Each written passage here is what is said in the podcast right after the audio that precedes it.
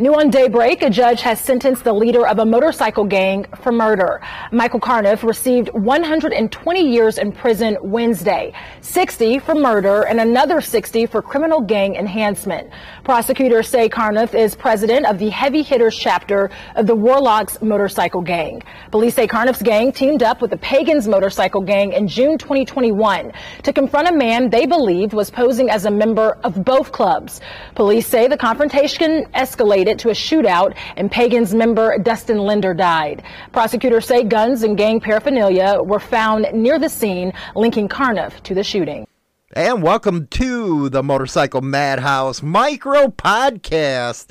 We're going to be doing a lot more of these exclusive here on the audio portion of Spotify and all your other major platforms. You're not going to hear this unless you're on the podcast platforms. So let's take this into some consideration right here. And we're going to talk about this WishTV.com article, which you just heard. The leader of a southern Indiana motorcycle gang was sentenced to 120 years in prison for killing a rival gang member. Is it a motorcycle gang? We ask this question all the time, it seems. And all the time, we think we have the answer. Something like this comes out. A lot of people ask me how much more am I going to have to be shown in order to start labeling clubs as gangs if they're doing stuff like this. And I do have to admit, it gets pretty hard sometimes to try to cover, if you will, a lot of these clubs. And it does suck because it puts me in a position where credibility is everything in this business. Let's face it, I'm not going to be like MSNBC or CNN, Fox News that's going to try to put you one way or another. I do believe a more majority of the clubs out there are not gang affiliated or have any kind of gang stuff going on. I just don't believe that. But what I do believe is somebody like this, and this has to be directed towards Michael Billy Goat Karnuth of North Vernon you just got sentenced to 60 years for the murder of Dustin Lindner and another 60 years on a criminal gang enhancement. You're never, ever going to see the light of day anymore.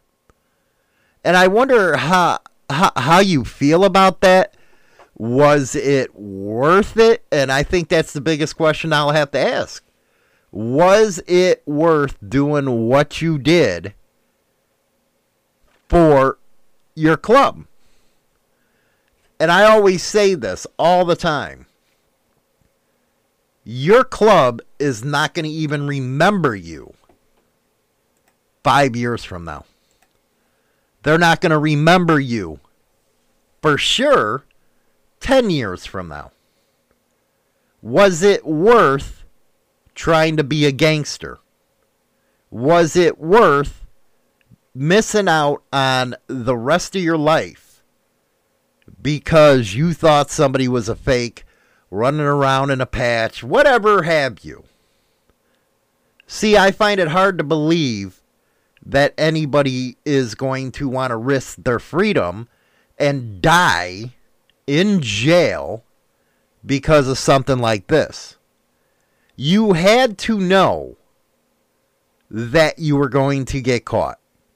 It is just too easy now with technology, with DNA, and let's face it, those that are with you are gonna talk.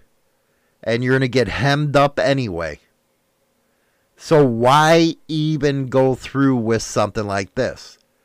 To show the size of your dick?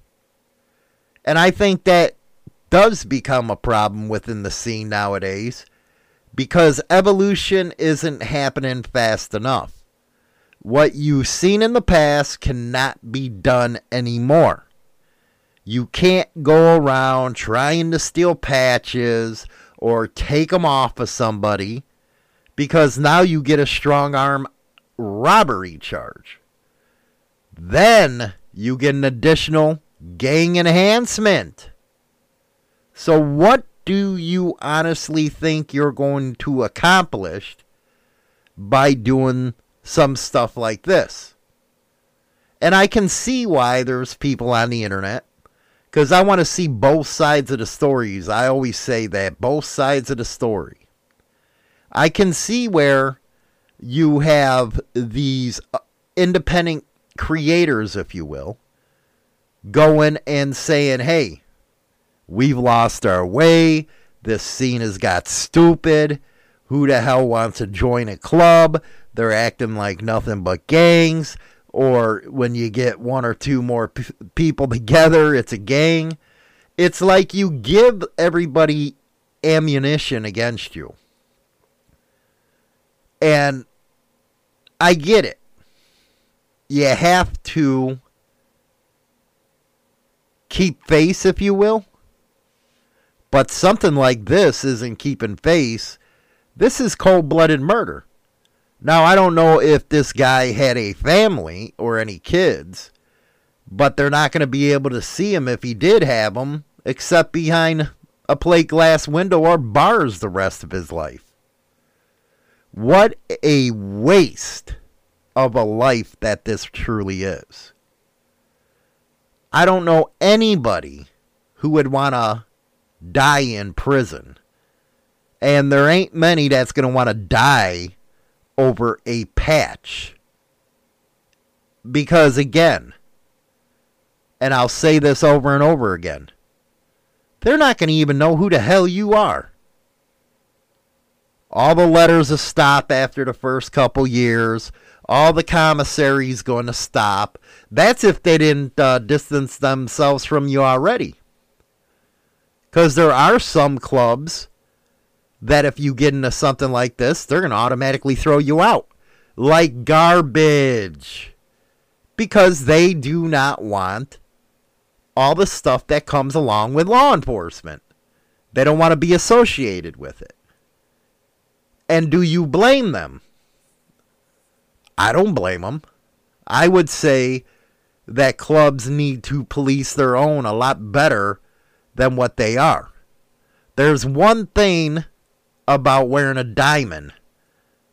It's another thing taking away somebody's life, somebody's father, daughter, mother, whatever it is in the crossfire it's not supposed to be that way because if it is, you now become what they are saying you are. And let's be honest, you do something like this, it's some gang shit. I can't even over here go on your side on this one because I believe it was stupid. You couldn't give an ass whooping Instead, you had to go the route you did. It's going to be funny, your co defendants. What's going to happen to them? That's if somebody testified. I don't know. But one problem we do see is the lack of education and understanding of the consequences that you're going to get if you go down that path. And maybe some of the old timers should go out there and say, hey, you go down this path, you're doing nothing but ruining your life. Because guess what? You'll never ever ride that motorcycle again. You'll never get the wind in your face. You'll never get the freedom that you do on a motorcycle because now you're locked up for the rest of your life over a fucking incident like this. It's unbelievable. It really is. I feel for the victim, the victim's family, And I do not feel for the guy who just got 160 years. I think he's a fucking moron. I think he's stupid. And he's going to pay for what the hell he did to the family of the one he murdered. I'm surprised they didn't give you the death penalty.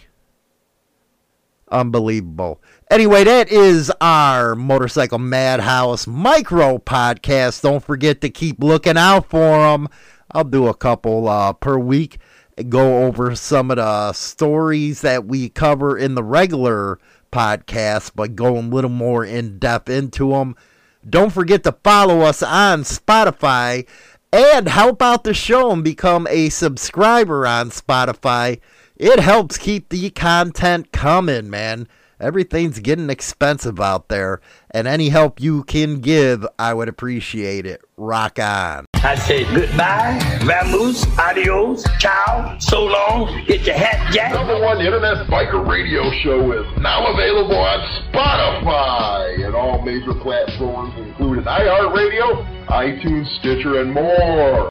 Don't forget to become a subscriber on any one of these platforms so you can be notified right away when our weekly episode is uploaded so you never miss an episode.